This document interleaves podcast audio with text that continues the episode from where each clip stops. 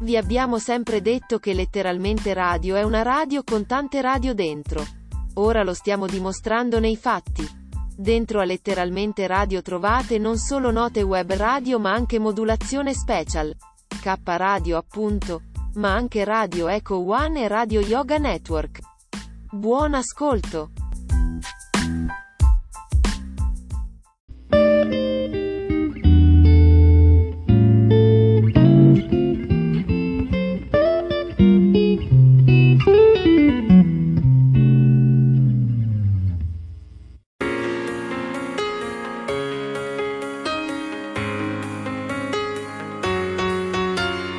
Letteralmente Radio Yoga Network, www.letteralmente.info. Nostro indirizzo di posta elettronica radioyoganetwork@gmail.com. Buon ascolto.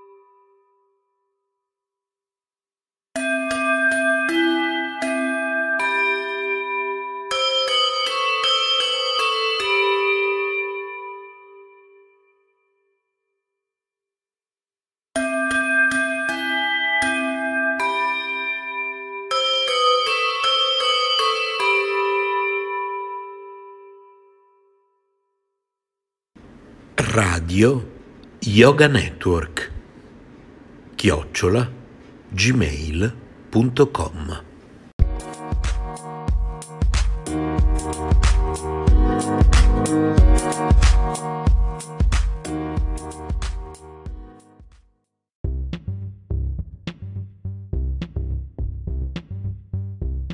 Letteralmente Radio Yoga Network presenta Radio Notizie, un programma prodigio dedicato al radioascolto, condotto da Dario Gabrielli.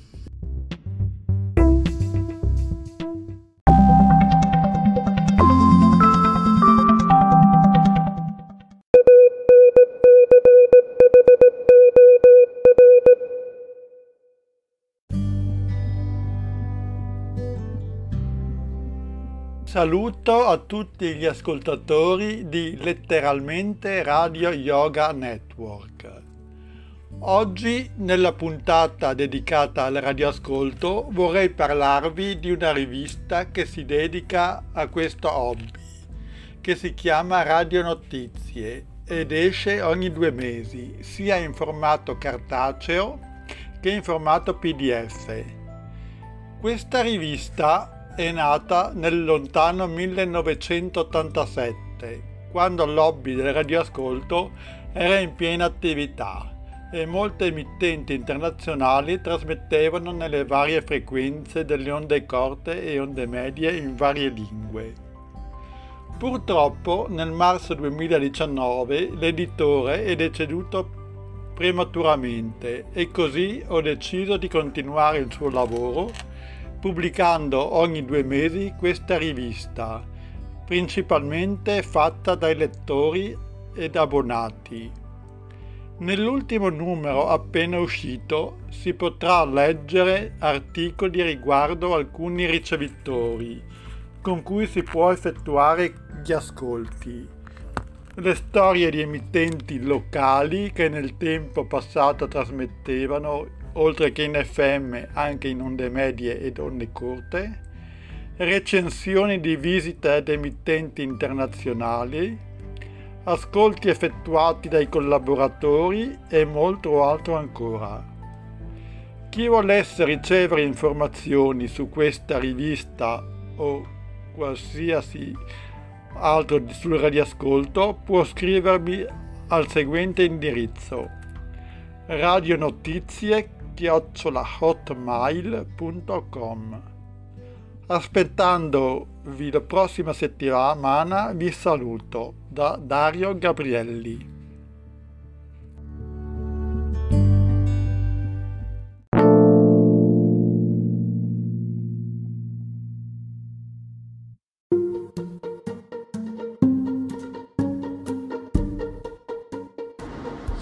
Letteralmente Radio Yoga Network vi invita ad ascoltare Radio Notizie, panorama del radioascolto internazionale a cura di Dario Gabrielli.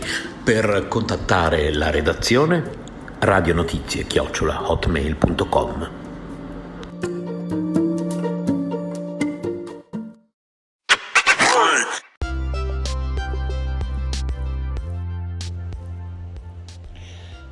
The Shortwave Radio Audio Archive, SRAA, is a collection of shortwave radio recordings that you can download or listen to as a podcast.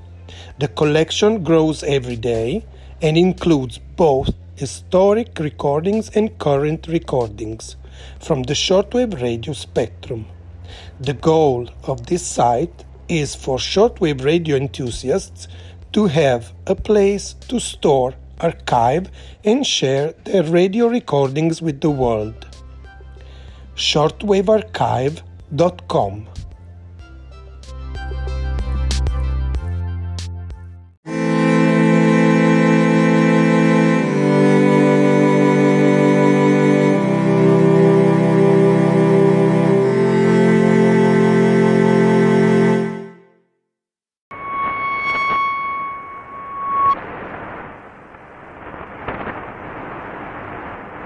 BBC World Service School in Antarctica. I'm Karis Matthews, here to welcome you to the Antarctic Midwinter Broadcast, a special programme of greetings and music for members of the British Antarctic Survey overwintering in the frozen south.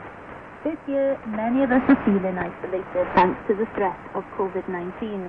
Antarctica is the one continent with no reported cases of the virus, and isolation is all in a winter's work. But today is a time for celebration. It's midwinter, as dark as it will get in Antarctica, and soon the sun will be coming back. So over the next half hour, we'll have music and messages for all 40 of you who are stranded in the snow, keeping 3 British research stations running until sunshine and supplies return, and with some very, very special guests. A happy midwinter celebration to you all. Well, I would hope to be with you in Antarctica as radio station leader with Matthew Philip. Travel restrictions stopped him from joining you this time, but he was there last winter and looked after the boats at King Edward Point over 4 winters before that. He told me what the Antarctica winter is like and what's special about midwinter. The cold starts to undeniable winter. CLA dwindles to the point where you're at rather only warm to the sun for about 60 days. While the sun's lower, even below the horizon, you're still often treated to an extended sunset that can really be taken. So the guys down that winter are very, very lucky. It's a real thing. The 21st of June marks midwinter day, so it is the longest, darkest day that you'll experience. We're past the halfway stage and you're in the Antarctic, but also the right kickstart. It's treated a bit like Christmas Day on the station, so there's lots of festivities and things organised. You get messages sent through from all the other Antarctic stations, not just the British Antarctic Survey ones. The station leader has anything about them, so they'll often do tea, coffee, and even breakfast. in bed for all the other winter roads. After that, generally they'll all watch film conferences for food. There will be a ridiculous amount of food. After the meal normally, we go and open up presents, we share them around, and then there's also the grudge as well. And so it's a brilliant day. It's one that we'll all remember for a long time, I'm sure. I'm definitely a little bit jealous and a little sad that I'm not down there with it and enjoying it, because it is such a special day. Matthew Philip. Now let's get straight on with the messages and first we visit the team of 9 at King Edward Point in South Georgia. When I heard you requested Buffalo Springfield, I thought it might be no sun today. But your task for what it's worth. Oh my word, it is for what it's worth. There's something happening in the air. What it is. Exactly clear. There's a man with a gun over there. They're telling me I've got to swear. It's time we stop, children. Everybody look what's going on. Here's a message for Charlie Frost Kent from Mum, Dad, Sarah and Jonah. Happy midwinter day from the Cornish sunshine and happy birthday for the 14th. We won't sing. Love you. Hi, Church. How's the Antarctic winter? Keep one eye on the weather and one eye on your crew in your crucial work. Thinking of you. Keep looking after the penguins for us. Hi, Charlie. Hope you're having a good time. You'll miss you in Cornwall. Have a whiskey on ice for me. Happy midwinter for Kate at K2. Hope you have fun celebrating. Keep your amazing photos coming. Big photos, yay! And the other Kate Owen. And your brother. Hi, Kate. Mum and Dad here. Hope you have a fun midwinter with your friends at KP. Lots of skiing and maybe a few drinks, hey? Lots of love and hugs. From both of us and Grandma and John. And all the Reeds and the Lampard crew. Bye! Hi, Deirdre. Happy midwinter day from Bonnie, Scotland. Enjoy the celebration. Look forward to seeing you in December. Lots of love from Mom, Dad and Maddie. Hi, Deirdre. Here on an April. Happy midwinter and lots of love from British Columbia, Canada. Hi, Deirdre. It's Amy. Happy midwinter. Look forward to celebrating a Scottish midwinter with you in December on your home. Love you. Bye. Hi, Rossie's Adam. Hope all is going well down there. Looking forward to having a pint with you when you get back. Hi, Rossie's Dad. Wishing you all the very best for the midwinter and indeed the rest of the season. Your grandma and granddad want you to pass on the best wishes to you as well. Take care. Look after yourself and we'll see you later. Friend, Papa Carrie, Dad would join me, I know, in saying, love to hear your voice occasionally, love to read your email, and I love you, Mum. Sue here, we miss you and can't wait to see you again in New Zealand. Enjoy the rest of the winter. Love you.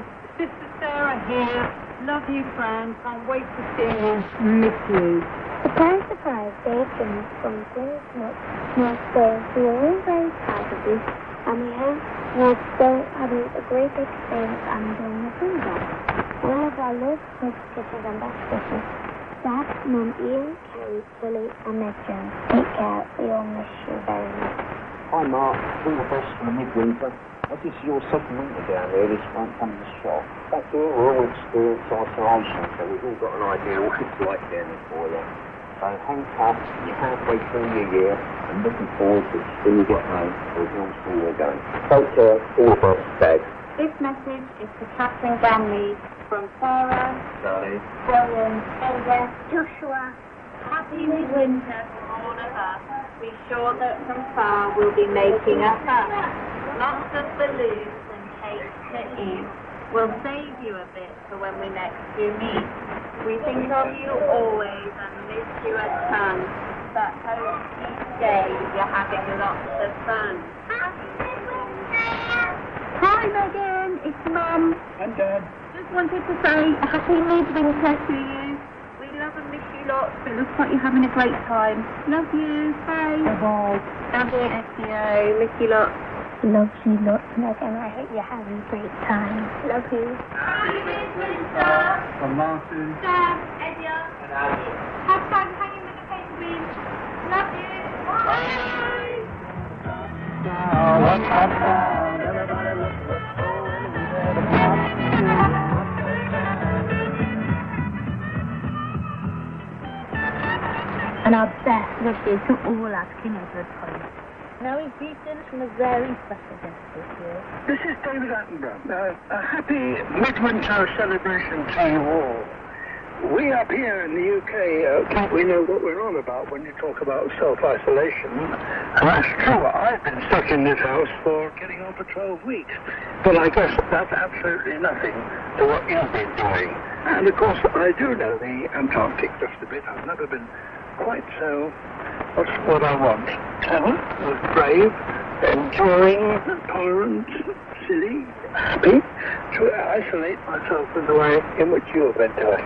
Anyway, you're over the worst of it now, and the sun is going to come back ere long. Off the far western end of South Georgia is Britain's smallest research station, Bird Island. Plenty of birds and seals and just four intrepid humans, one of whom requested Marvin Gaye and Tammy Terrell singing Ain't No Mountain High Enough, because it makes me think of how I'm apart from family and friends back home, but that we will make it through 18 months apart. The song is also applicable to getting around the island at times tough terrain that we get to talk about. Listen, baby, ain't no mountain high, ain't no valley low, ain't no river wide enough, baby. If you need me, call me, no matter where you are, no matter how far. Don't worry, baby, call my name, I'll be there in a hurry, you don't have to worry. Well, baby, there ain't no mountain high enough, ain't no valley low enough, ain't no river wide enough to keep me from getting to you, babe. This message is for Ike Dodds and Mum, Dad and Peter. How are you, Pat? Me and Robert the Bruce are very proud of the determination you've shown in overcoming the challenges to carry out the invaluable work of Bass on Bird Island. It's lovely to see your smiling face in your pictures. I know you're enjoying living your dream. Just think of what it's taken to get where you are. From Aberystwyth to Tenerife, to Caribbean, to all sorts more. Even showing us good old bird winging from our own back garden. Looking forward to the four of us being around the table again. Eating sausages. We miss you. We like you. Hi, Anne. Mum's here. Greetings from Paisley. Brad, Gerna now and Hazel are all here in Cinderella. Hope you are enjoying our midwinter party. Hello to all your friends and have a great week. Campbell and Mary say hi. Lots of love, Mum, Dad, and family. Take care. Hi, Sarah. Hope you're doing well. Hi, Sarah. I hope you're enjoying the winter. Hi, Sarah. I hope you're doing well.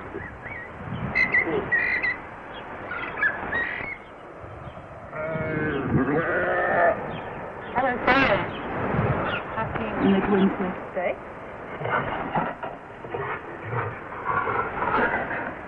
Hello, Cameron. Mama Fox here. I was going to sing you What the Fox Says, but that's not allowed. I was going to read you your cricket poem, Charlotte Bandit. All I'll say is I love you, keep safe. Can't wait to see you. Hi, youngling, it's Charlotte. Miss you, loads. See you soon. Love you. Hello, Cameron. It's Liam. Nobody expects vanishing position. Hi, Mr. Cameron. How long now? So I want the garage space back.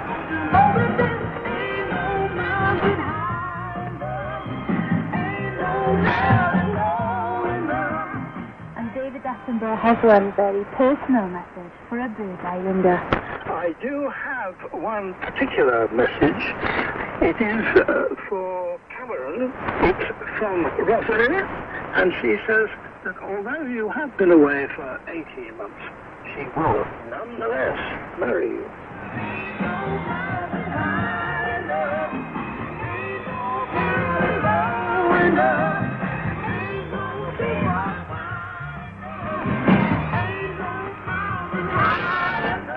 This is the Antarctic Midwinter Broadcast, coming to you from the BBC World Service in London. Now here's a message from the director of the British Antarctic Survey, Professor Dave Francis. Hello everyone in Antarctica. I hope your winter season is going well and you're able to enjoy this very special freedom that you have in Antarctica away from this horrid virus that the rest of the world is experiencing.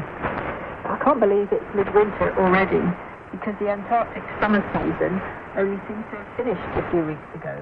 The last staff from Antarctica are still on their way home. So thanks to all of you in Antarctica who helped with that. I hope you're keeping in touch with your friends and family. It's very important right now. I know that from feedback from families that having relatives in Antarctica makes them extremely proud.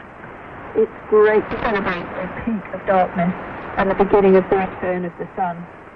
You are really doing very important work down in Antarctica, and it is much appreciated by many, as I hope all those other messages will tell you. Do your work well, give your best, and overall, please do enjoy that amazing experience you are having in the awesome Antarctic landscape. It's quite unique and probably one of the highlights of your life. So it's Happy Midwinter's Day from me and all in Bath. Dean Francis, Director of the British Antarctic Survey. There are now new war-sucking between Dan and Rothera, ready for a new ship, and last October marked the official naming of that Royal Research Ship, the Sir David Attenborough. And to celebrate the occasion, a new poem. Hello, I'm Simon Armitage, I'm the Poet Laureate, and I'm just sending a message to wish everybody overwintering with the British Antarctic Survey a very happy time during midwinter. Hope you're all keeping safe and well. We can sleep time, particularly this year, because we're in a kind of isolation ourselves in the sunshine. So all the very best to you, and thank you for all the fantastic work that you do, and I hope you enjoy my foil arc. I sent out the dove. It wobbled home, wings flicked in a rainbow of orange. A sprig of tinsel snagged in its beak, a yard of fishing line binding its feet. Bring back the leaf. I sent out an Arctic fox that plodded the bays of the northern fringe in muddy socks and a nylon cape. Bring back the leaf. Bring back the reed and the reef. Put the ice sheet back on its frozen plinth. Took the sleepwalking watercourse into its bed. Set the glacier down on its highland throne. Put the snow-cap back on the mountain peak. Let the northern light be the northern light, not the alien glow over Glasgow or Leeds. A camel capsized in a tropical flood. Caimans dozed in Antarctic lakes. Polymers rolled in the surging flood. Hippos wandered the housing estate. Bring back the leaf. Bring back the tusk and the horn, unshorn. Bring back the fern, the fish, the frond and the fowl, the golden toad and the pygmy owl. Revisit the scene where swallowtails fly through acres of unexhausted sky. They sent out a bolt. Go, little breaker. Splinter the pack ice and flows, nose through the rafts and pads of ratters and bottles and myrtles and cans, the bergs and atolls and islands and flats, the plastic bags and microbeads and the forests of smoke. Bring back the leaf. Bring back the river and sea. A sovereign new home now from Simon Armitage. Now it's hello to 27 scientists and support staff at Rothera on the Antarctic Peninsula, the largest UK research station. Now you requested a chat, but this time you also get to hear from the front man himself. Hey there, this is Joe from Shortwavearchive. Hope you're doing well. Just want to wish you guys all the best for your midwinter celebrations. This is a song which never seems to fail to get the party started, so hopefully we can bring a little moonlight down here for you guys in that long dark winter. Thank you so much for choosing that song. Here it comes, this is Dancing in the Moonlight. We get it on every night. When that old American rider goes out all tonight, everybody's dancing in the moonlight.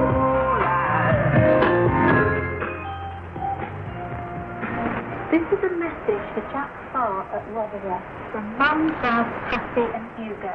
Hello there. Hope you're having a truly wonderful Midwinter's Day celebration. We assume there won't be any sociable sprouts in the menu, but try not to worry. We can stock up when you get back. We're so proud of you and what you were doing. Keep having a wonderful time and sending us the news. Huge big hug to our bestest boy. Love you. Message for Sarah Crosley at Rotherham. Yo! Enjoy your party for the whole of the nation. But we're stuck at home, lockdown frustration. Your crazy adventure is now half done. And in a few weeks you'll get back to sun. Come home in one piece when your trip is concluded. You can't wait to see you, pet spider included. Hi Sarah, we love to hear all about your crazy adventures. Keep smiling. Hope you get some fresh veg soon. Love from Mum. Enjoy. Grandma! Johnny! Dave. Stephen. And Jade. Hi Dan, it's Mum here. Hope you're enjoying the snow. Love you lot. I can't wait to see you again when you get back. Hi, Dan. Looking forward to my cousin next week. We're there. Going to the pub, but the telephone comes up. Giving you a hug. Having people going to that gym. We're going for that. Yay! Hiya, Stephen. I hope you're enjoying the cold and the dark. Hi, Stephen. We're all here with our glasses ready to enjoy a drink with you. Midwinter. Have fun. Enjoy the rest of the season. Hey Stephen, it's Barbara. I hope you're having a wonderful winter solstice and creating lots of adventures and stories to tell us all about. There's an apple going on back home. So Joe Marlowe, Julie and Mark Marlowe. Happy Midwinter Day, Joe. Long winter evening, just my cup of tea. Hope you've got a nice open fire and some peated whiskey. I know it's calm and dark, but look on the bright side. It's lighter from now. Hope you all have a great week after your hard work. Susie and Sophie send their love.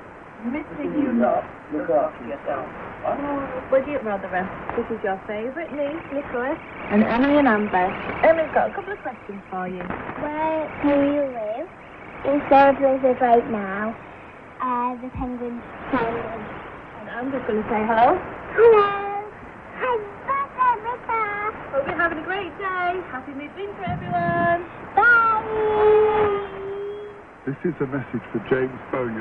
Missing you very much and thinking of you daily. Hope you're keeping well and having a great time. Happy midwinter. Much love from Mum and Dad. Hello, this is your brother Henry. Wishing you a happy midwinter. Stay happy, safe and toasty. Hi James, it's Lizzie. Neil. Soda. Thank you. Wishing you a fantastic midwinter. Bye. Hi Tom. Hope you're well. We're fine here and we're enjoying the sunshine. Sending our love to you, Tom. We miss you a lot, Mum and Dad. Hi, Tom. We're really missing you. We hope you're okay. Missing you loads, Uncle Tom. Haven't left the singer in my fenders yet. Hope you're okay and not too cold. Oh, Tom. Let me know when you're back. I need to lift you to the shed roof there. Lots of love, Tom. Bye. Family. Hi, Tom. It's Dad here. I hope he's going well. Look forward to seeing you soon. Happy winter solstice, darling. Hope the gout's not set in. Hello, Samuel. It's Alex here. I hope you're enjoying your winter and have a great time. Papa, I'm Gina. I'm Joe. Papa, I really love you. Can't wait to see you. And don't forget Marnie.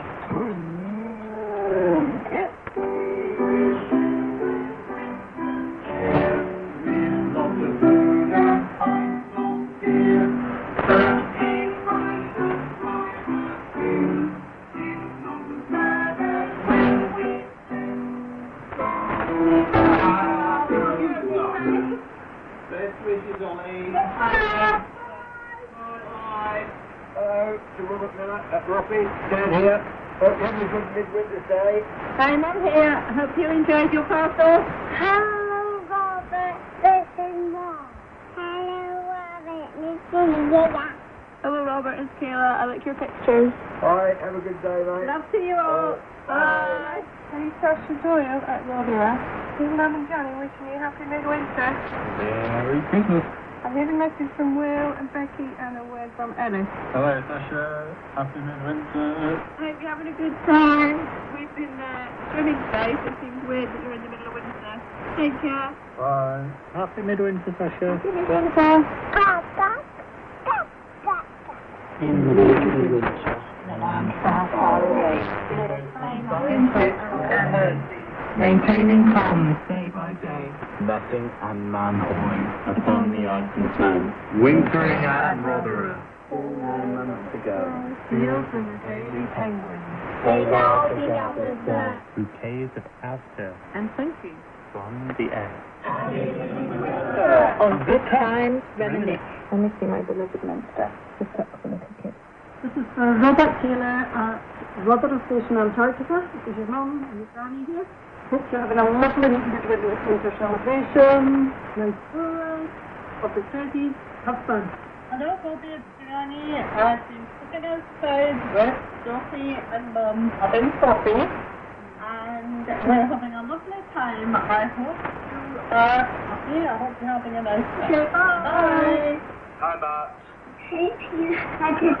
A great birthday, we wish you. I'm out of topics when we get back to you. Bye! Hi Ryan, Humphrey. Hope you and everyone down there have a very merry winter solstice. Just remember, Mum and me miss and love you very much, and we're looking forward to seeing you again next year. Bye Ryan, take care of yourself, we'll be lots, Mum. Ryan, we hope you are having a great time with the penguins. Lots of love, Lily, Dan, Nick, and Austin. There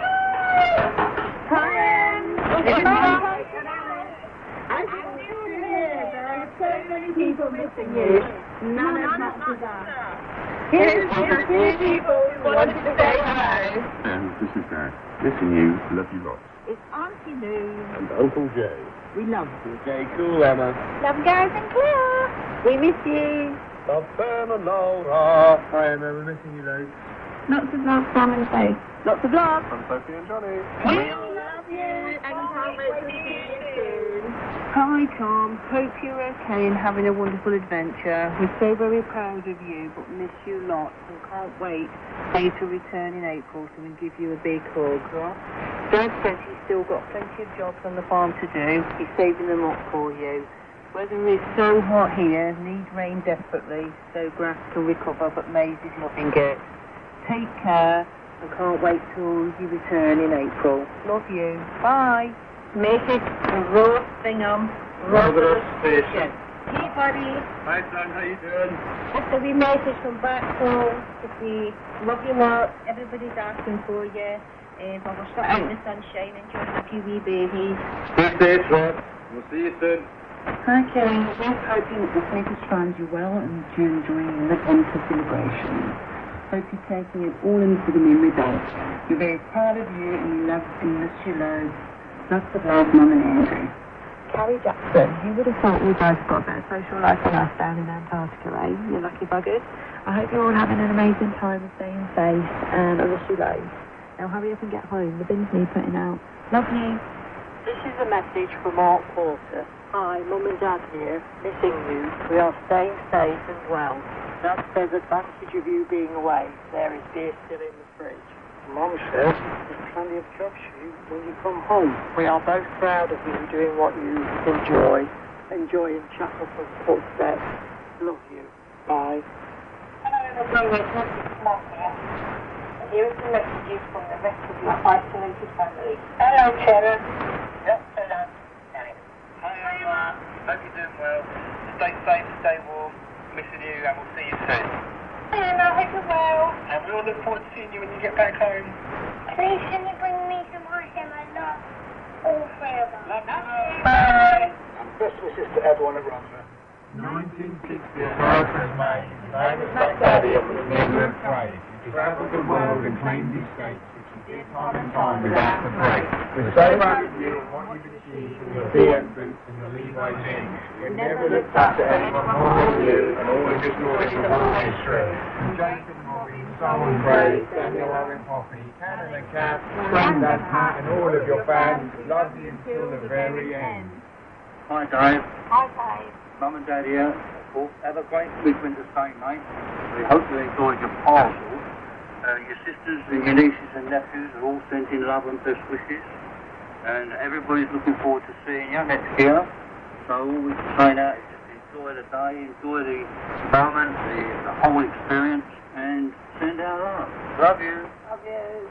Hi Ben, I hope you're enjoying the midwinter celebrations and you're looking forward to the rest of your time down there. Let's face it, you're not missing anything here. Incredibly proud of you, little man. Miss you. Lots of love, Dad. Sam, sitting down on the water, as always, it's a place that I always feel close to you. It's a place that we've spent a lot of time together. We're so proud of you, where you are, what you've done, and how you've got there. Much love. Enjoy the celebration. I'll see you soon. Bye-bye. This is Rebecca Johnson. Hello, Rupert. Mum speaking. Just to say lots of love from them. Julia says, Bubblehead, break a leg. Lots of love. Mel says, have you made any more cupcakes? Lots of love. I love the wildlife pictures. Keep them going. And lots of love, Mum. Adam Lounge, happy midwinter day from the Fox Losing Show in Panama. We're so proud of you. If the fellow David Attenborough team doesn't come pick up Marsh, don't worry, we'll sail over and rescue you. Love you. Make sure to bring me back a penguin. Hi, Ad, Mum here. Glad you made it to Rother in the end. Hi, teaming. Make sure you bring me back a penguin. Missing your husband. Hey, Alex Jar. I'm missing you, you baldy slaphead. Hey, mate, you should both can't wait for those sweet, sweet pints. Happy birthday.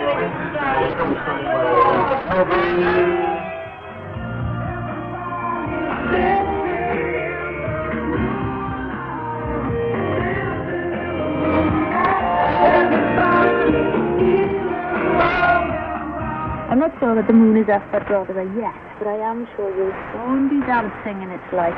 I'm looking forward to the return of Sister Sun. I wish we could be dancing there with you. Just time to ask one more message. Hello, it's Lorraine Kelly here, and I just wanted to say a big hello. I've been lucky enough to visit Antarctica and spend time there. So very special. I followed the incredible voyage of Ernest Shackleton from the peninsula to Elephant Island, and then South Georgia, and finally the Falklands. Scotland was amazing. It's just like Scotland, but with the added bonus of penguins. I want to send my love and my thanks to all that you're doing to further our knowledge, and what an amazing experience we must all be having. So, happy midwinter day. Take care of yourself. And it is time now to add my own greeting to everyone brave in the Antarctic winter at British research stations and those of 27 other nations on this isolated continent. Have a brilliant midwinter. And now for my choice of seasonal music. We go back to 1955 and Serene Serret and the Quintet de Paris take on White Christmas. Dream on, dream on.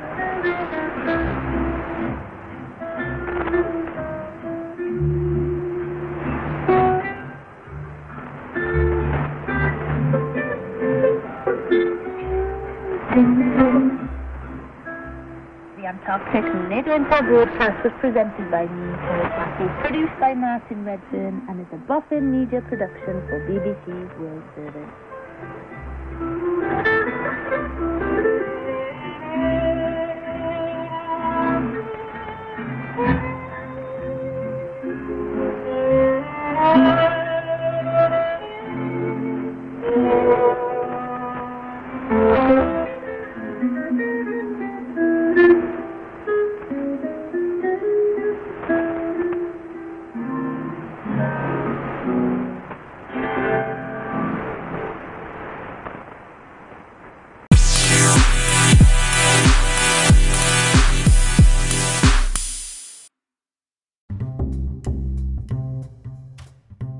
Voglia di Talk Radio?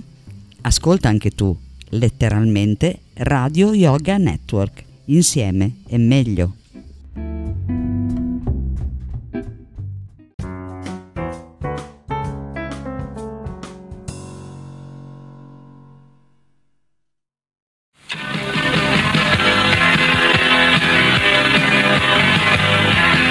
Radio Krishna è questa.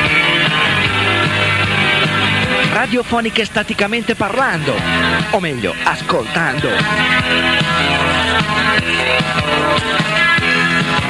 Ovunque in Italia non c'è paragone.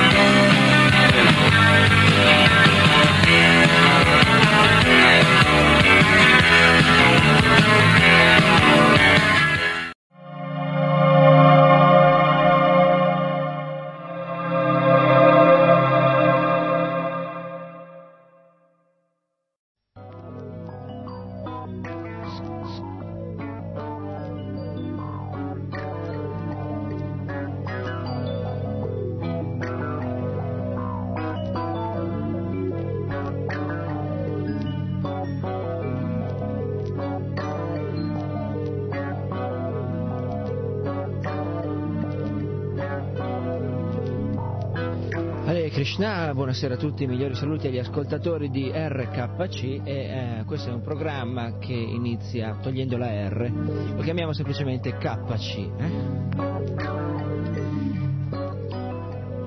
KC anche perché un titolo migliore di questo ancora non sono riuscito a trovarlo, e KC sono le iniziali del questo devoto di Krishna che tiene questo programma, io, Krishna Chaitanya Das.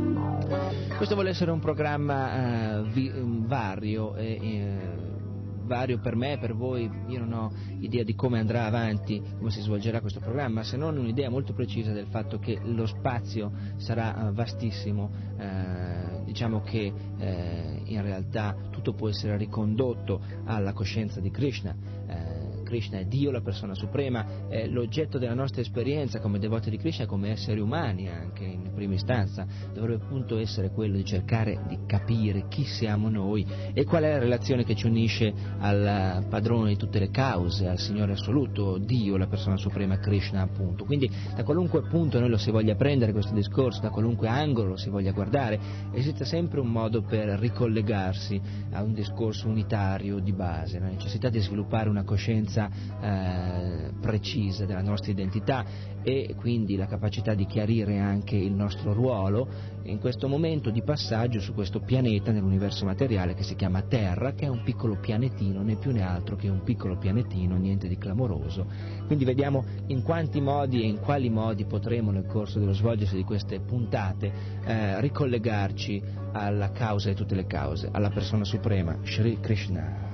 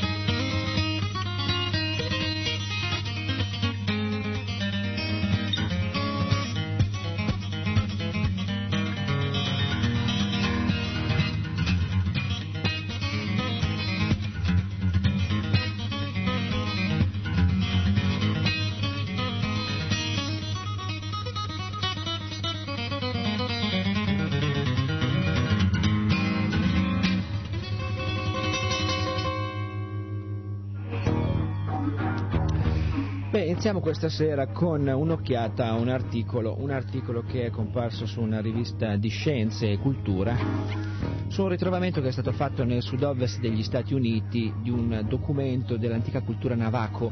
I Navajos erano una tribù di gente pelle rossa che 800 anni fa circa aveva sviluppato un sistema di controllo del sole, del movimento degli astri, che è stato ritrovato appunto da uno speologo lavorando nel deserto, in un deserto del Canyon Cieco del Nuovo Messico.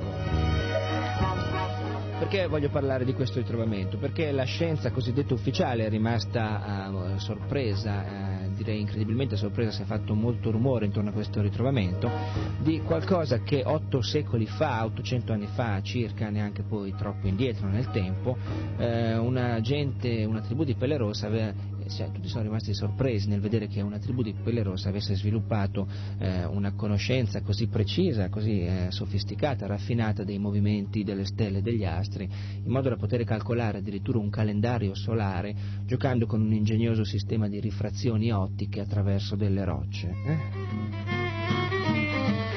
Cosa avevano fatto? Avevano calcolato, osservando pazientemente, giorno dopo giorno, mese dopo mese, anno dopo anno, stagione dopo stagione, che il Sole aveva un suo ciclo, un suo percorso fisso ricorrente, e che in cima a una certa roccia il Sole, passando, filtrando attraverso delle aperture, proiettava delle ombre che potevano essere ricollegate ciclicamente in un sistema appunto di conto del tempo, che poteva assomigliare a un moderno calendario, un calendario solare, ecco, una specie di meridiana che invece che contare le ore contava i giorni, i mesi, le stagioni e gli anni a cicli.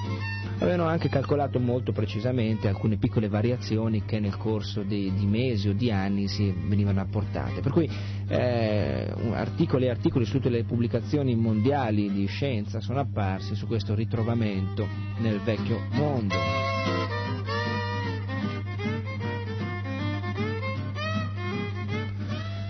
Diciamo una cosa allora, che questa conoscenza che questi Navajos avevano sviluppato è ben poca cosa se la vogliamo confrontare con il bagaglio incredibile, interminabile di conoscenze che, in ogni campo dello scibile, che si possono ritrovare attingendo alle nozioni della conoscenza dell'antica cultura vedica dell'India, che ha una datazione ben antecedente a 8 secoli fa, e possiamo andare tranquillamente nell'ordine delle migliaia di anni, di 5 migliaia di anni anche precedentemente.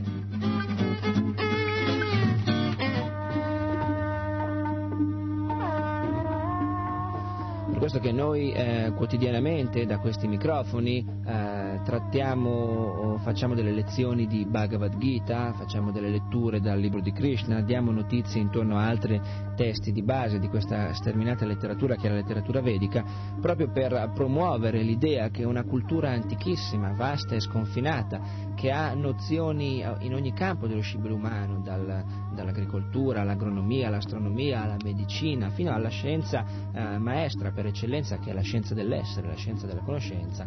Questo patrimonio di cultura e di conoscenza è ora accessibile a tutti grazie al lavoro immenso che Sua Divina Grazia Bhaktivedanta Swami Prabhupada ha fatto di traduzione dagli antichi testi originali sanscriti di questa letteratura preziosissima ed unica.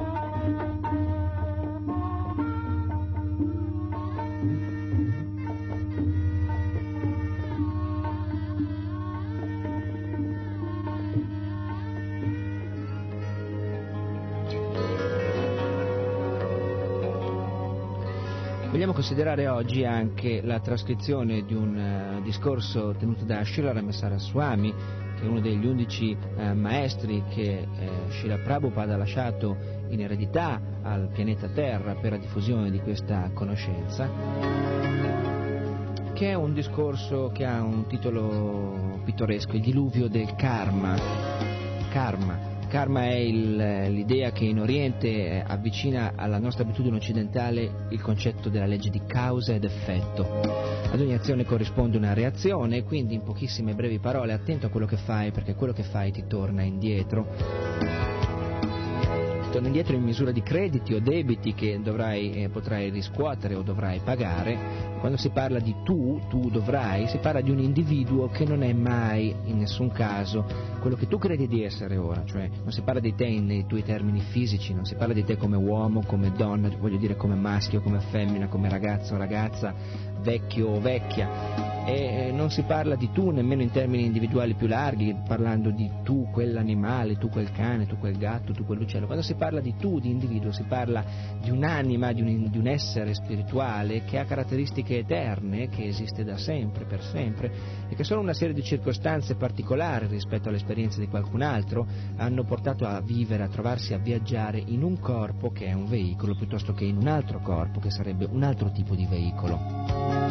Quindi il karma è legato alla realtà di tutti quotidiana, perché ogni giorno tutti indistintamente, con le loro azioni, con i loro pensieri, con le loro attitudini, con i loro desideri, con le loro scelte, determinano alcune reazioni karmiche che a livello individuale coinvolgono l'individuo e a livello collettivo, visto che l'individuo si trova a vivere in mezzo ad altri individui in una collettività, arrivano a coinvolgere appunto la comunità degli uomini e non solo degli uomini. Cioè, un pianeta alla fine ha un karma collettivo che è la somma dei karmi individuali di tutti quelli che lo abitano. Allora si vede che negli ultimi decenni, soprattutto, è una storia antica quanto il mondo, l'idea dell'avidità, del guadagno, dell'accumulare, il progetto di realizzare la felicità attraverso la ricchezza e quindi attraverso il potere e quindi a volte attraverso lo sfruttamento che operato sugli altri può derivare questo potere, appunto. Non è un'idea nuova, è antica quanto l'uomo, è antica quanto l'idea di questo falso concetto di identità, è antica quanto l'illusione che tiene incatenato l'uomo a questa energia materiale, a questo finto gioco di felicità e di sofferenza che in realtà è un'altalena illusoria. Ma negli ultimi decenni l'economia mondiale, con lo sviluppo della cosiddetta tecnologia, della cosiddetta scienza, ha portato le sue cifre, i suoi numeri, le sue strategie a livelli davvero clamorosi. Diciamo allora appunto che la coltivazione sistematica dell'avidità può portare soltanto alla violenza e allo sfacelo mondiale. Possiamo prendere questa frase come sottotitolo ideale di questo diluvio del karma.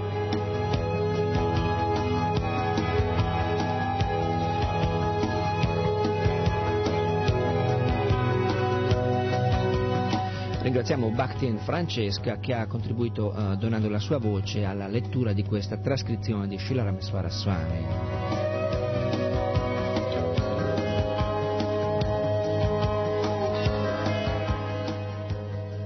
Tutto il mondo è sotto il dominio dello sviluppo economico che in un senso più semplice significa avidità. I nostri stessi capi lo ammettono esplicitamente, ci vogliono vedere diventare avidi. Ad una conferenza internazionale negli anni 30, John Maynard Keynes, il fondatore del sistema economico moderno, dichiarava: «Dobbiamo far finta con noi stessi e con gli altri che il vizio sia una virtù e la virtù sia un vizio, perché il vizio è utile e la virtù no. Ancora per un po' di tempo lo strozzinaggio, l'avarizia, la prevenzione devono essere il nostro Dio, perché essi solo ci possono condurre attraverso il tunnel del bisogno economico verso la luce e la chiarezza». Queste sono le illuminanti parole dei principali economisti del XX secolo.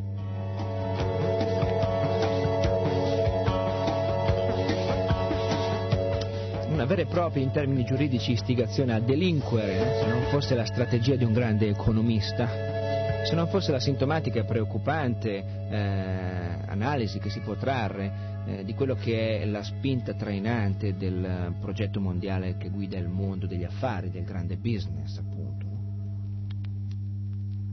Tutti sanno che la pubblicità è la principale attrattiva per la vendita di un prodotto e il principio basilare della pubblicità è essere in grado di convincere a comprare un prodotto anche una persona che non lo vuole. La società, dicono, deve quindi sistematicamente risvegliare nei suoi membri, individualmente e collettivamente, l'avidità, il desiderio di possedere e di controllare il maggior numero possibile di beni materiali. Questo significa sviluppo economico, quello che i nostri capi affermano possa risolvere i problemi del mondo.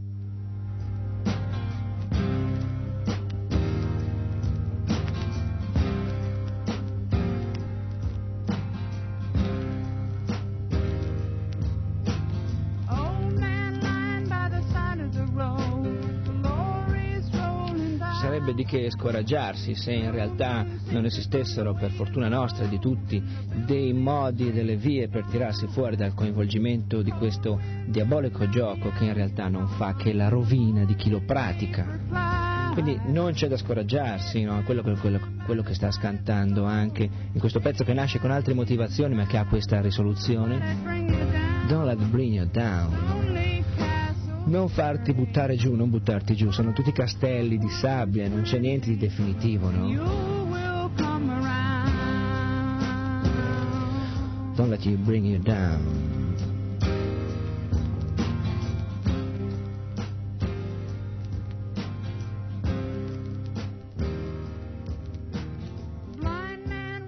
Essi però non potranno mai realizzare il nostro desiderio di un mondo più pacifico, risvegliando l'avidità. Come si possono ridurre le tensioni politiche e ideologiche aumentando l'egoismo? Come si possono ridurre la competizione internazionale per il benessere e i mezzi finanziari e la crisi energetica e le tensioni sociali e il fallimento della famiglia? Ognuna di queste crisi si può far risalire all'avidità e all'egoismo. Perché altrimenti una gravidanza su 3 finisce in aborto? Perché un matrimonio su 2 termina in divorzio? La causa prima è sempre la stessa: avidità ed egoismo.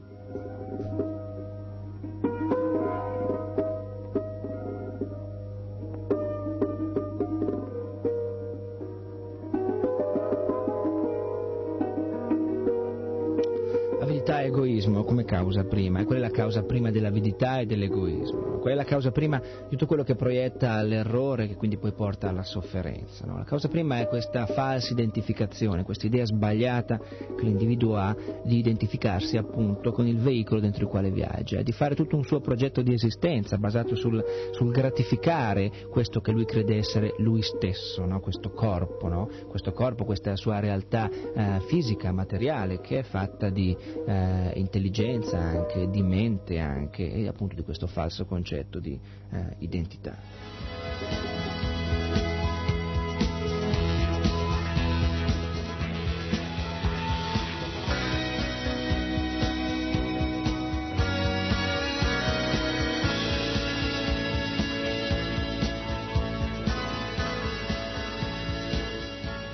Potremmo chiederci: perché siamo diventati così violenti? Perché competiamo con la natura?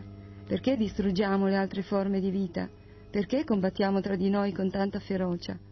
C'è una causa prima.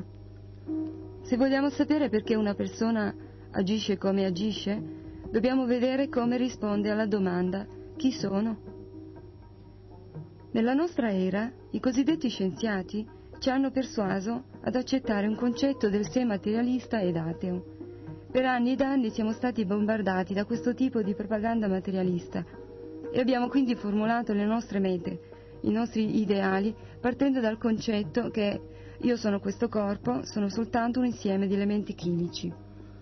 È naturale di conseguenza che lo scopo della nostra vita sia di godere i piaceri fisici derivati dagli oggetti fisici.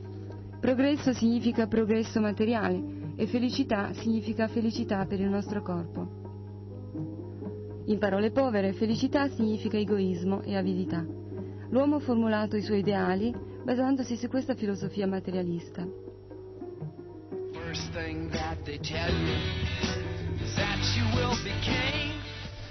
È così quello che stanno cantando questi cantanti americani, che la prima cosa che ti dicono dall'inizio è che devi diventare forte, che devi diventare potente, che devi diventare un re, che devi essere il più forte, quello che può guadagnare e comandare su tutti, no?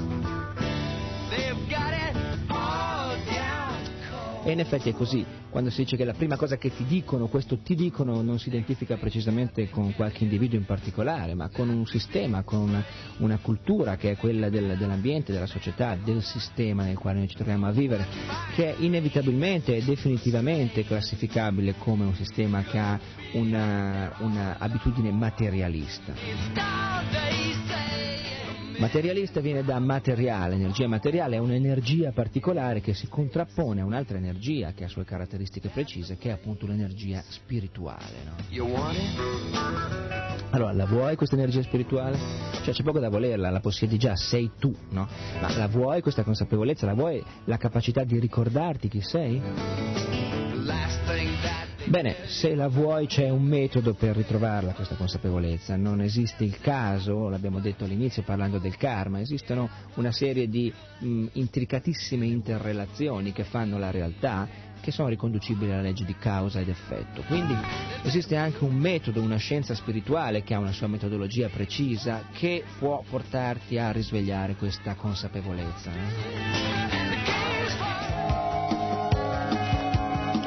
È questa che stiamo promuovendo qui noi continuamente dai microfoni di RKC e noi come devoti di Krishna. Stiamo promuovendo l'idea che ognuno ritrovi la necessità di impegnarsi a riconquistare la propria identità, niente di più che sapere chi sei.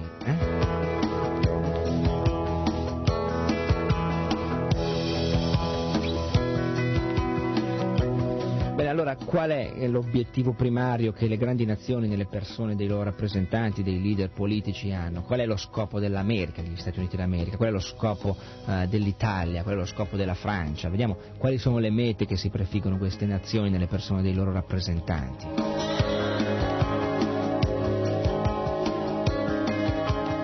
Se esaminiamo gli ideali, le mete che una nazione qualunque si prefigge, qualsiasi ideologia essa professi, scopriremo che ciò a cui mira è sempre lo sviluppo economico. Oriente, Occidente, nazioni sviluppate o in via di sviluppo, tutti rincorrono la stessa meta, perché tutti seguono la stessa filosofia di vita. E cosa accade dopo la morte del corpo? Non è importante, dicono. Persino molte persone che al giorno d'oggi si considerano religiose pensano che andranno automaticamente in cielo, in paradiso, soltanto perché professano una certa fede. Non si preoccupano di ciò che accade dopo la morte, per non parlare degli atei, a cui proprio la cosa non interessa affatto.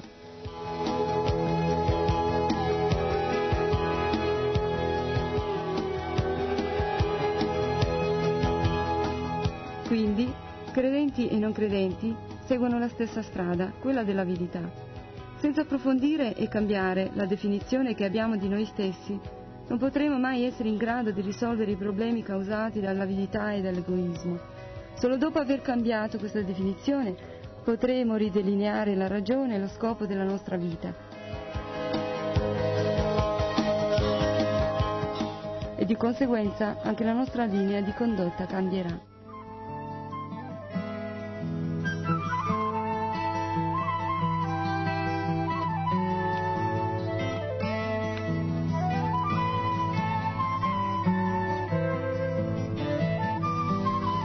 Certo che quando si presenta qualcuno qui, ad esempio a Villa Vrindavana, in questa nostra comunità, a San Casciano in Val di Pesa, e noi gli si fa un discorso preciso di conoscenza, uno pensa, ma sì, ma come fa uno a 30 anni, a 35, a 20, a 15, quanti siano gli anni che pensa di avere a cambiare la sua esperienza, a cambiare la sua vita così di colpo, razionalmente, cioè in un modo che gli possa sembrare sensato, no?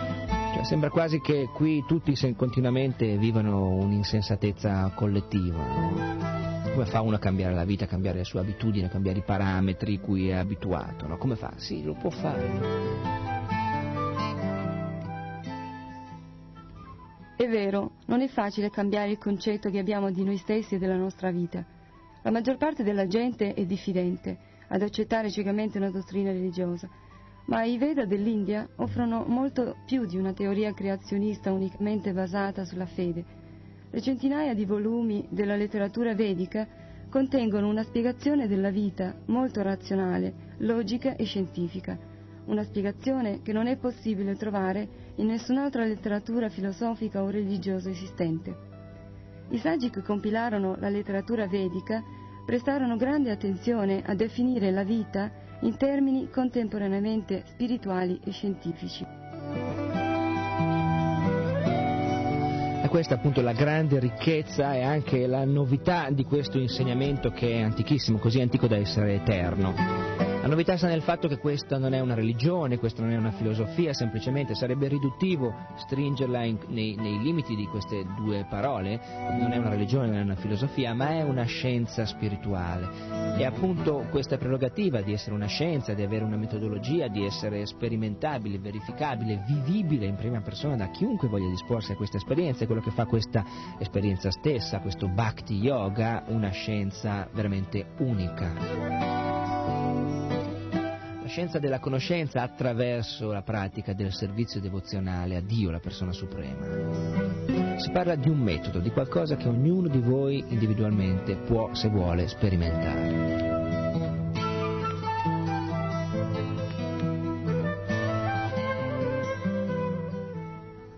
La prima cosa che i Veda ci insegnano è che noi non siamo soltanto una combinazione di elementi chimici. Chiunque lo può vedere. Quando analizzi le diverse parti del corpo non puoi trovare la vita, troverai soltanto idrogeno, ossigeno, nitrogeno, carbonio e così via. E nessuno di questi elementi possiede coscienza, il principale sintomo della vita. L'origine della coscienza non è l'atomo, ma l'anima, e se quelli che vengono chiamati scienziati non si trovano d'accordo, lasciamoli pure mescolare nelle loro provette un po' di elementi chimici, e vediamo se riusciranno a produrre un essere vivente cosciente. Per di più i Veda danno un procedimento semplice che ci permette di percepire la nostra più elevata identità spirituale.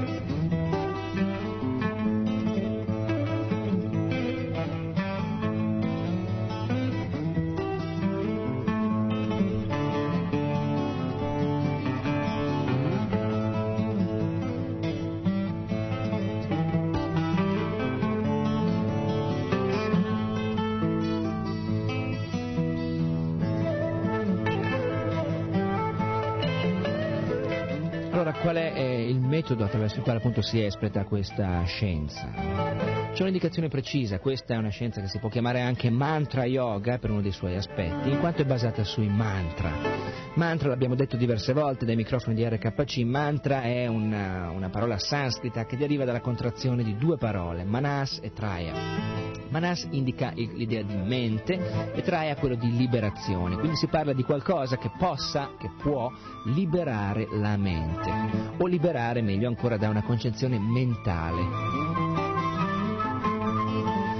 Per mentale si intende una fascia di percezione e di conoscenza che è estremamente limitata rispetto a quella che è poi la verità assoluta. Mentale è il limite delle categorie, degli opposti, del buono e del cattivo, del bello e del brutto, quello che ci fa apparire qualcosa gradevole o sgradevole, la stessa cosa gradevole o sgradevole in diversi momenti, è semplicemente una diversa disposizione della nostra attitudine mentale.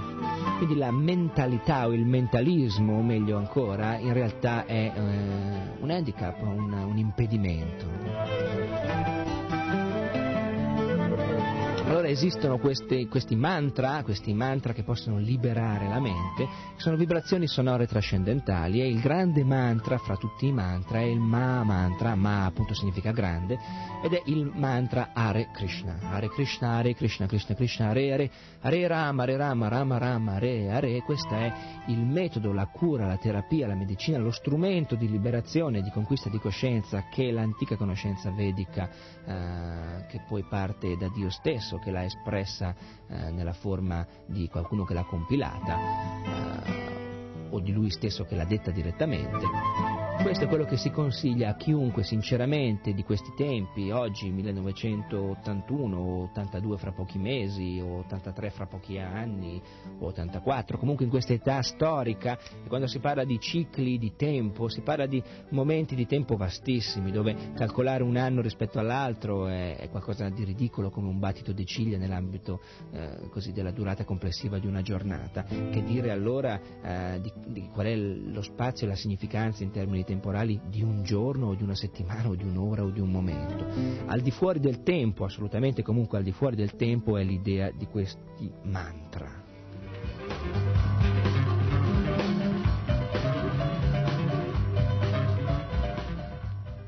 I Veda per quest'era raccomandano di meditare su mantra Hare Krishna. Questa vibrazione sonora trascendentale viene dalla piattaforma spirituale dell'esistenza. Penetra i livelli della percezione sensoriale e mentale e agisce direttamente sull'anima, risvegliandola gradualmente alla completa realizzazione spirituale. Il mantra Hare Krishna consiste nei nomi sanscriti di Dio. Di fatto, questo mantra è considerato l'incarnazione sonora del Signore Supremo. Il raggiungimento della realizzazione spirituale riduce automaticamente l'egoismo e l'avidità che la nostra società coltiva, perché la soddisfazione che si prova nel realizzare il nostro vero sé sorpassa e riduce l'importanza dei piaceri materiali. I Veda purificano e trasformano non solo l'attitudine con cui vediamo noi stessi, ma anche quella con cui vediamo e consideriamo la natura e l'universo.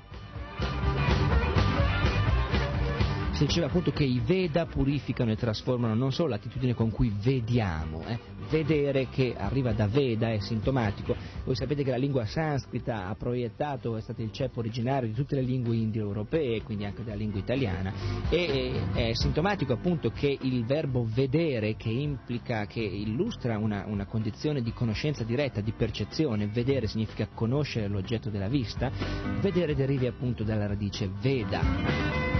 Si parlava quindi di questi mantra e in particolare del Ma Mantra Hare Krishna, in particolare vediamolo, anzi ascoltiamolo, questo Ma Mantra.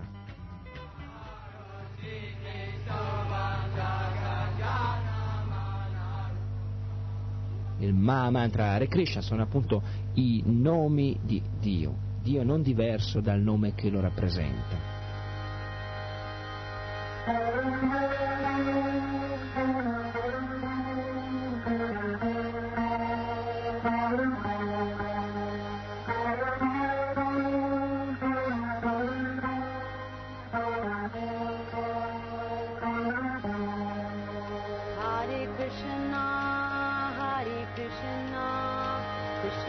Krishna, Hare Hare, Hare Rama.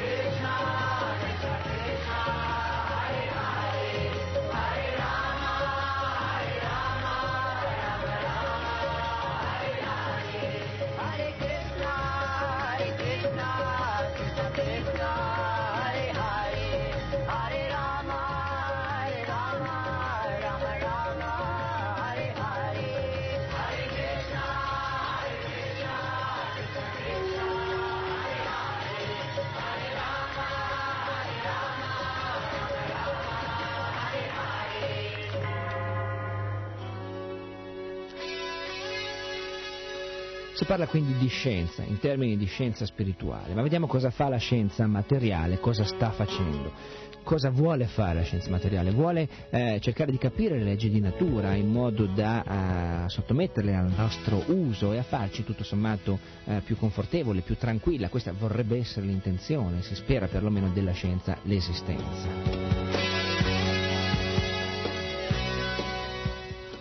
Mediante la comprensione delle leggi della natura, gli scienziati cercano di renderci la vita più confortevole e tranquilla. Noi sappiamo che agire in armonia con le leggi della natura rende la nostra vita migliore, più utile e più felice.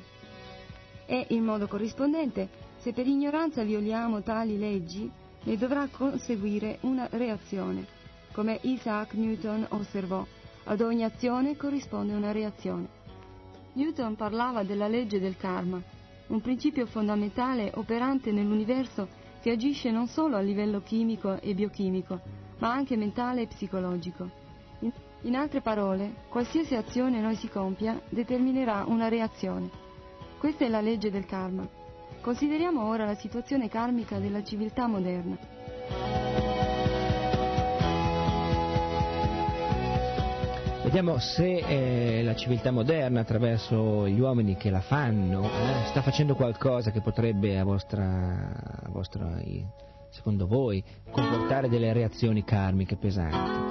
Mi sembra che tutti stanno usandosi verso la natura, verso l'ambiente, verso loro stessi e verso le relazioni con gli altri nel modo corretto, in un modo positivo che possa portare indietro semplicemente ricchezza e positività. Mi sembra che la natura sia rispettata, che sia rimasta pulita, così come era naturalmente. Una volta l'aggettivo naturale aveva un'accezione precisa, un senso che solo per il suono così evocava pulizia, purezza, regolarità nei cicli, nell'ordine, nelle interazioni.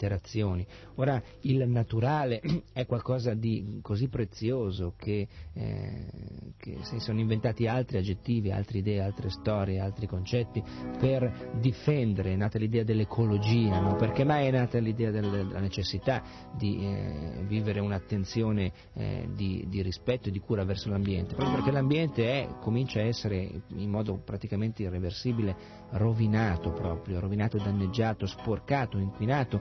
Da che cosa? Dalle scorie, perché si tratta dei rifiuti in sostanza, dalle scorie di una tecnologia che, se ha portato qualche risvolto positivo, nel senso che è riuscito a fare più semplici alcune operazioni per alcuni individui, in realtà si è portata dietro anche un'ombra pesante, nerissima e sporcante di materiali, situazioni chimiche, fisiche, che hanno degenerato poi nella riduzione dell'ambiente a uno spazio difficile, difficilmente vivibile, difficilmente abitabile. Consideriamo il comportamento dell'uomo verso la natura e verso i suoi simili e consideriamo quindi i risultati che ne conseguono. Prima di tutto, l'uomo è violento nei riguardi dell'ambiente. Egli sfrutta le risorse naturali. A volte, chiaramente, cerca di riparare al danno commesso con un pizzico di riguardo per l'ambiente. Egli sente che inquinare l'aria, la terra, l'acqua non è esattamente la cosa migliore, ma alla fine gli interessi economici sembrano avere il sopravvento. Fondamentalmente l'uomo è diventato uno sfruttatore della natura. Esaminiamo ora il comportamento dell'uomo verso le altre forme di vita. In modo ancora più evidente, le azioni dell'uomo moderno possono essere riassunte in una parola: violente.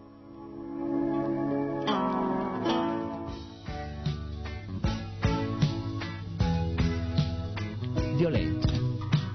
Non esiste il caso, non esistono ingiustizie, le leggi di natura sono precise ed imparziali, ci sono sempre cause, ci saranno sempre effetti, ogni gesto conta, ogni pensiero, ogni parola, ogni pensiero e gesto, ogni parola. Pensiero e gesto, ogni parola. È così che il tuo presente viene dal passato, è così che adesso stai creandoti un futuro. libero di fare scelte ed anche di sbagliare, non puoi tirarti indietro al momento di pagare, c'è sempre da riscuotere o pagare, c'è sempre da riscuotere o pagare. In effetti ci sarà sempre da riscuotere o sempre da pagare, anche magari l'estratto conto arriva a fine mese, l'estratto conto della banca, se tu hai un conto in banca, ma non è che nei 30 giorni che maturano verso la fine del mese tu non abbia debiti, anche se non ne sei cosciente in maniera precisa fino a che ti arriva l'estratto conto. Un giorno o l'altro l'estratto conto arriverà, e se i numeri sono debitori, se sei in rosso, se sei sotto, se hai speso più di quanto potevi spendere, se hai speso la tua ricchezza, il tuo buon karma che ti hai riportato dietro, come versandolo diligentemente nel tuo conto esistenziale da sempre con le tue vite, si parla di vite perché l'individuo non è nato quando ha fatto il primo pianto uscendo dal ventre di sua madre su questo pianeta Terra, tu sei un uomo, tu sei una donna, pensi che sei nato in una certa data, un certo mese, un certo anno, bene, in quella certa data è uscito dalla fabbrica e la carrozzeria esterna, ecco il veicolo, no? Ma l'anima che ha fatto vivo e che fa ancora vivo questo veicolo, che lo anima, non è certo nata in quel momento, esiste da sempre. Quindi si parlava di violenza e di violenza appunto per sintetizzare in una parola l'idea del comportamento dell'uomo verso che cosa e chi lo circonda. Ad esempio violenza verso gli alberi. Avete mai pensato voi di essere violenti verso gli alberi? Forse questa è un'idea di violenza che è così un po' inusuale. Forse è più facile ricollegare la violenza contro gli animali o la violenza contro gli uomini, ma la violenza contro gli alberi, le piante?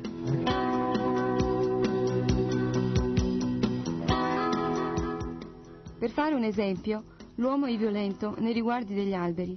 Forse non ci avete mai fatto caso prima d'ora, ma pensate un attimo a quante centinaia di migliaia di alberi vengono abbattuti soltanto per poter stampare letteratura pornografica e racconti insulsi. Non hanno forse diritto di vivere anche gli alberi? Chi ha autorizzato l'uomo ad uccidere gli alberi per produrre pornografia? Questo è un cattivo karma. Ci stiamo avviando verso violente reazioni. E che dire del comportamento dell'uomo verso gli animali? È incredibilmente violento. Ogni anno uccidiamo centinaia di milioni di animali.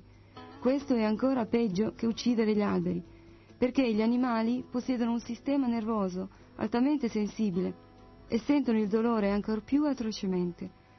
Noi sappiamo che possiamo attingere le proteine di cui abbiamo bisogno da altre fonti, formaggio, latte, burro, noci e cereali, per nominarne alcuni.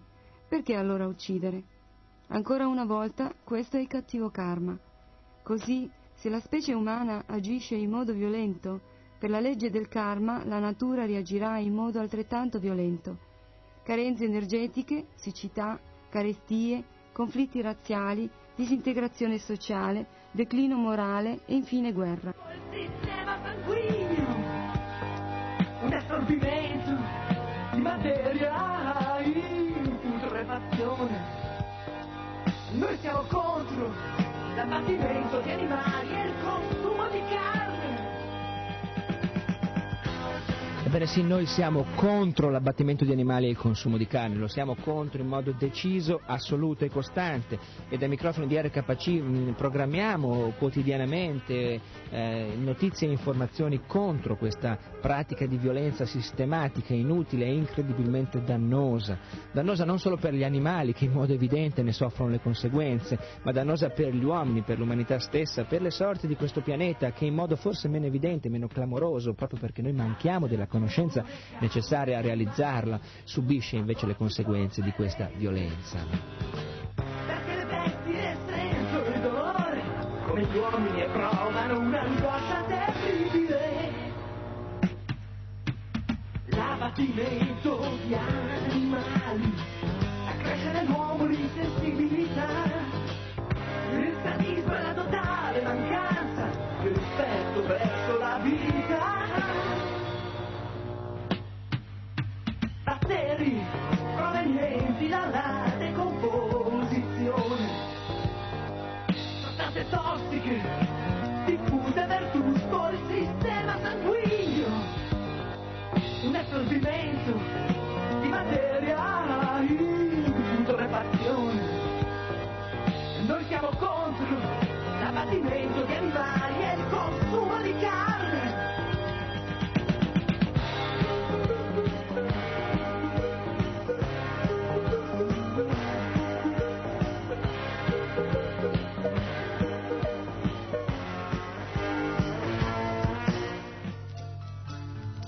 Benissimo, l'abbiamo visto e lo vediamo tutti i giorni, basta aprire in orario di notiziario un qualunque televisore su qualunque stazione che dia un notiziario, allora vedrai che cosa vedrai, vedrai qualche notizia che riguarda spostamenti del mercato delle armi, oppure il passo successivo al comprare o al vendere armi è l'usarle in guerra, no?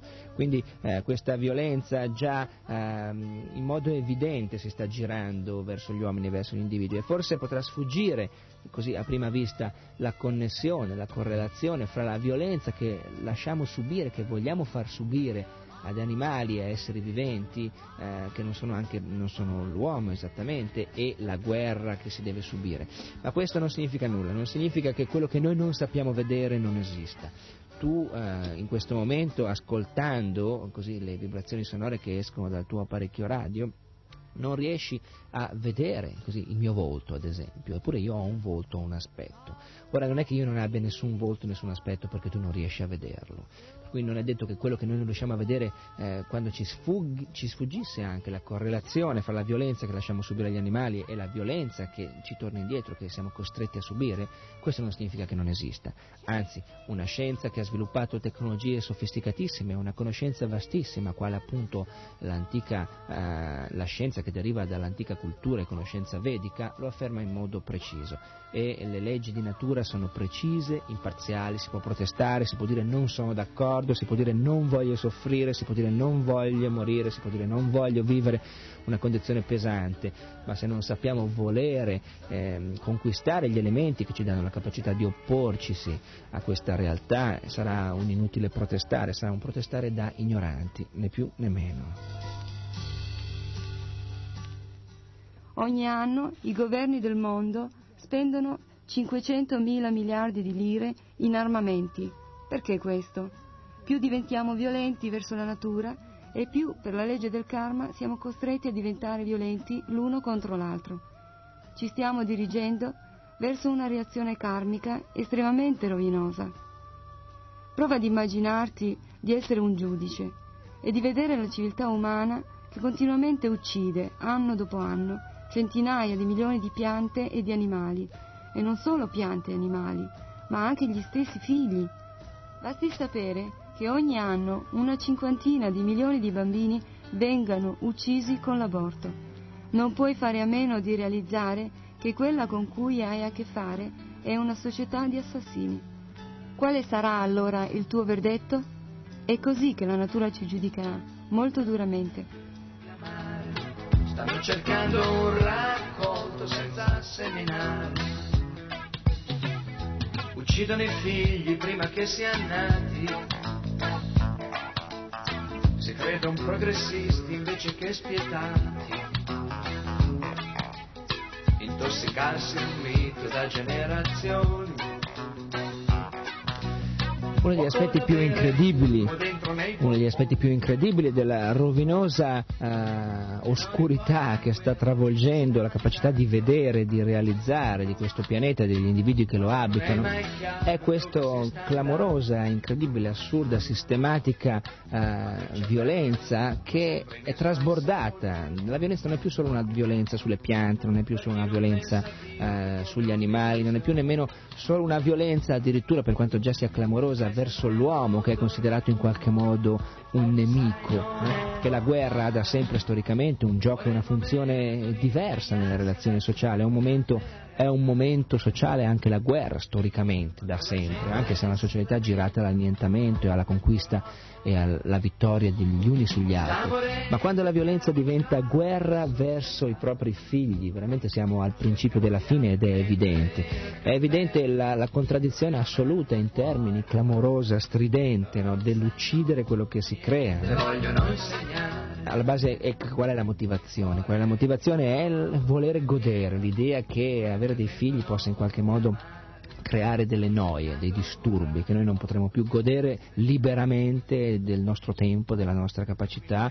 Oppure ci sono altre connotazioni anche, che chi porta avanti le battaglie, le bandiere così mascherate da progresso sociale per la liberalizzazione totale di una pratica sistematica di sterminio come l'aborto.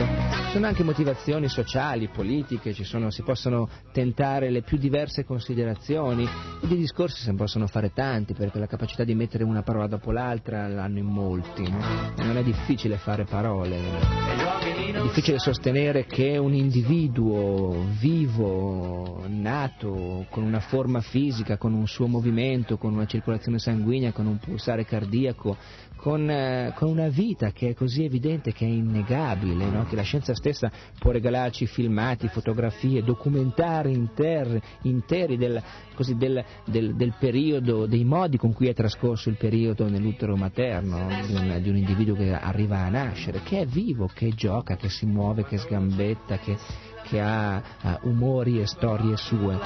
Ecco, non riuscire a trovare parole per così tante parole da poter dimenticare l'evidenza di una vita che è né più né meno che assassinata, uccisa, no? Questo è il segno della pesantissima degradazione che stiamo vivendo.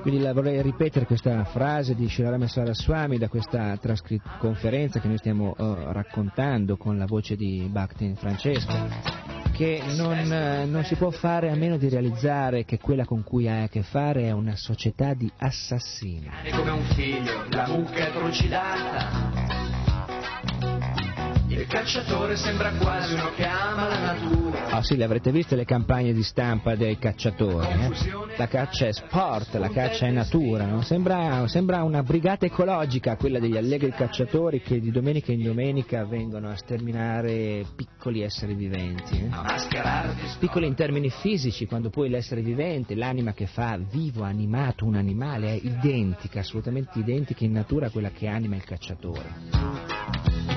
Se stai sentendo odore di fumo e poco sai non è lontano, ora è il momento di impegnarsi, adesso è in fiamme la realtà. Quando la gente si lamenta e tutto rotola più in giù, sta morendo, è chiaro già la società.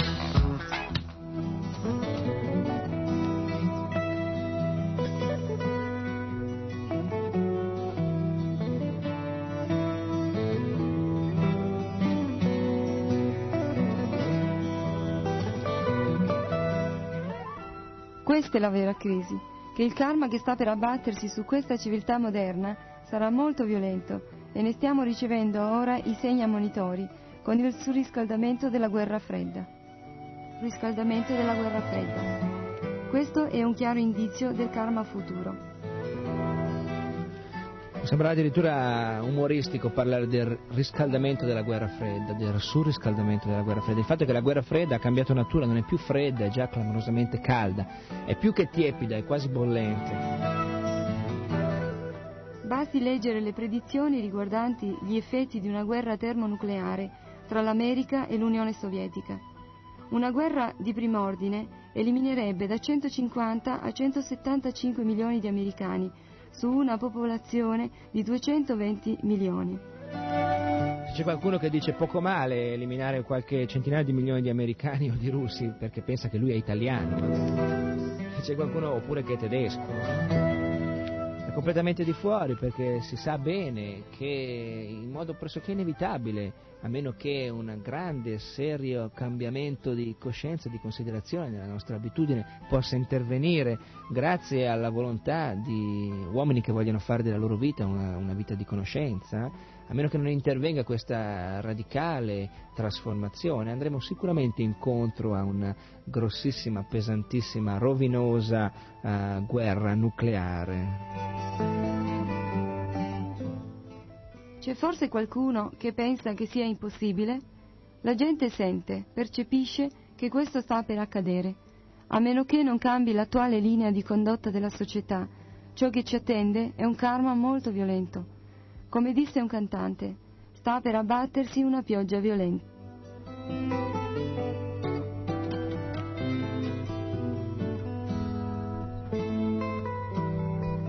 Era Bob Dylan questo cantante, qualcuno di voi se la ricorderà forse, ora purtroppo non ho ritrovato il disco, ma era un pezzo che faceva qualcosa come: c'è una pioggia molto pesante che sta per cadere, che andrà a cadere.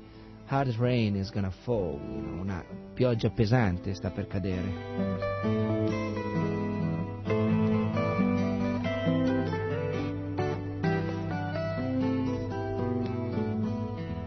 Il movimento per la coscienza di Krishna vuole fermare questa pioggia del karma. E anche se non possiamo fermarla, sebbene questo sia il nostro scopo ultimo, perlomeno abbiamo un ombrello per le persone che vogliono rifugiarvisi. Questo è l'ombrello della conoscenza, della nostra ragione di vita individuale e collettiva, la conoscenza dell'origine spirituale, della forza vitale e dell'universo. Noi quindi chiediamo a tutti di considerare il cammino che stiamo indicando. Se pensate che sia giusto, cercate di applicare i principi della coscienza di Krishna alla vostra stessa vita e di dare questa conoscenza anche agli altri. Questo è il dovere di una persona che possiede il sapere. Un medico dà la medicina all'ammalato, non la tiene per se stesso. Quindi, per favore, considerate questa richiesta. Se nella letteratura vedica trovate qualche spiegazione, qualche chiarimento, non teneteveli per voi. Aiutate quelli che stanno cercando di diffonderli.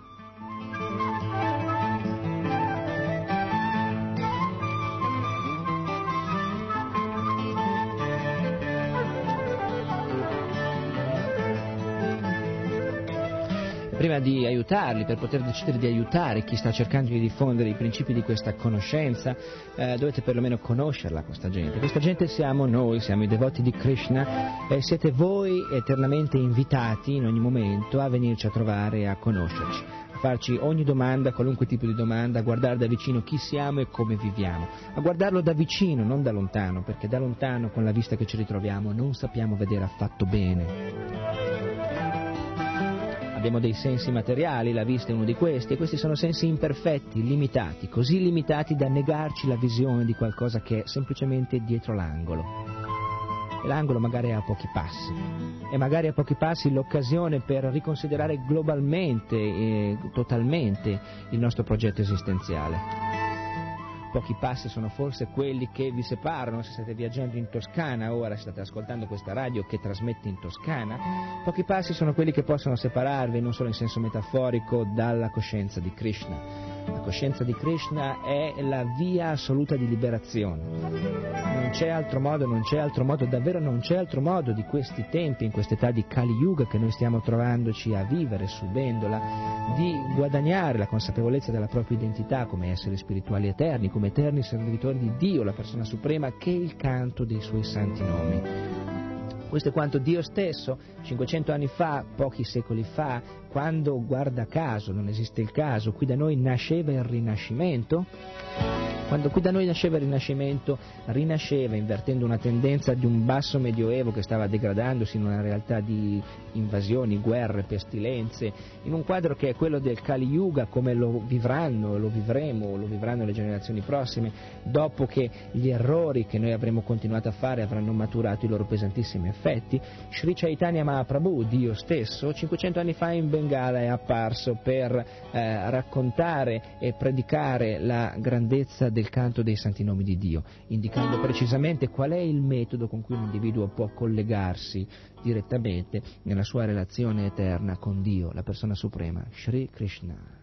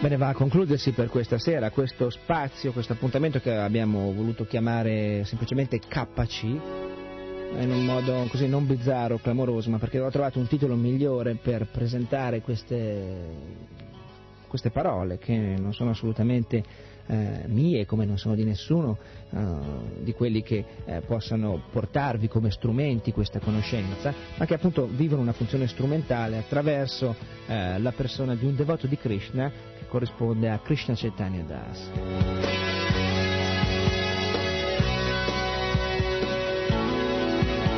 Das significa servitore, ed è questo qualcosa che si aggiunge in modo determinante e fondamentale al nome di ogni devoto.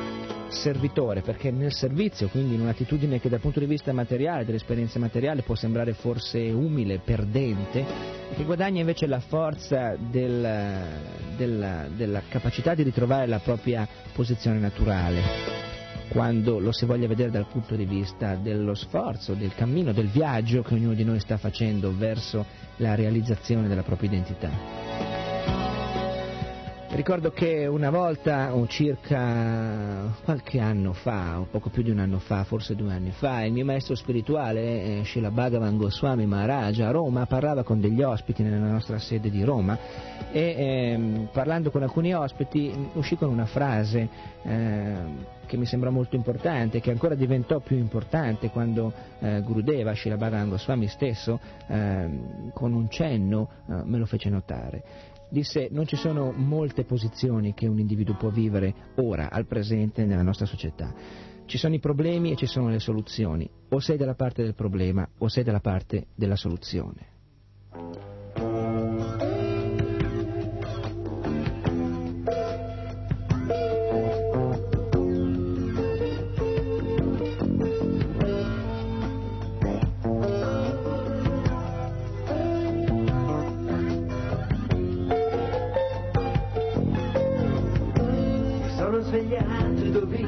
Che stavo dormendo, nel letto passavano macchine, uomini, il sole e la luna, viaggiamo nei corpi, siamo esseri eterni, miliardi di estati abbiamo visto, miliardi di inverni.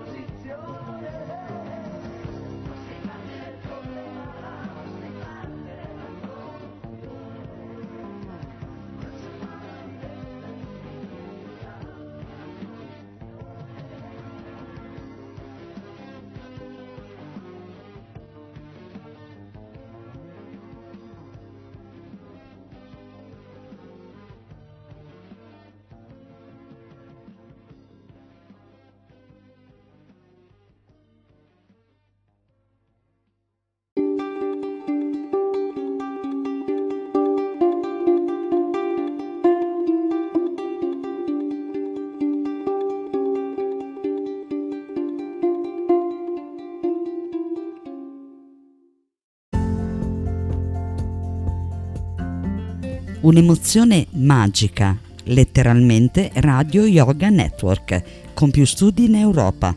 Diffondi la sua voce, il suo messaggio e ti sentirai meglio.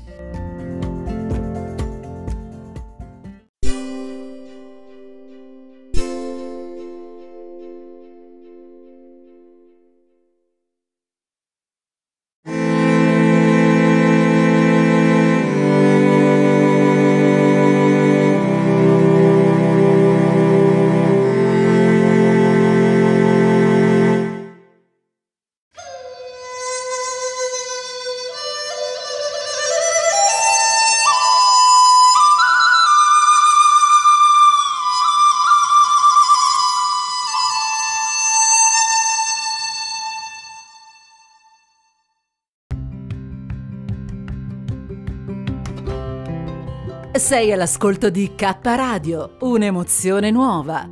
Dal passato un nuovo presente. K Radio Bologna @gmail.com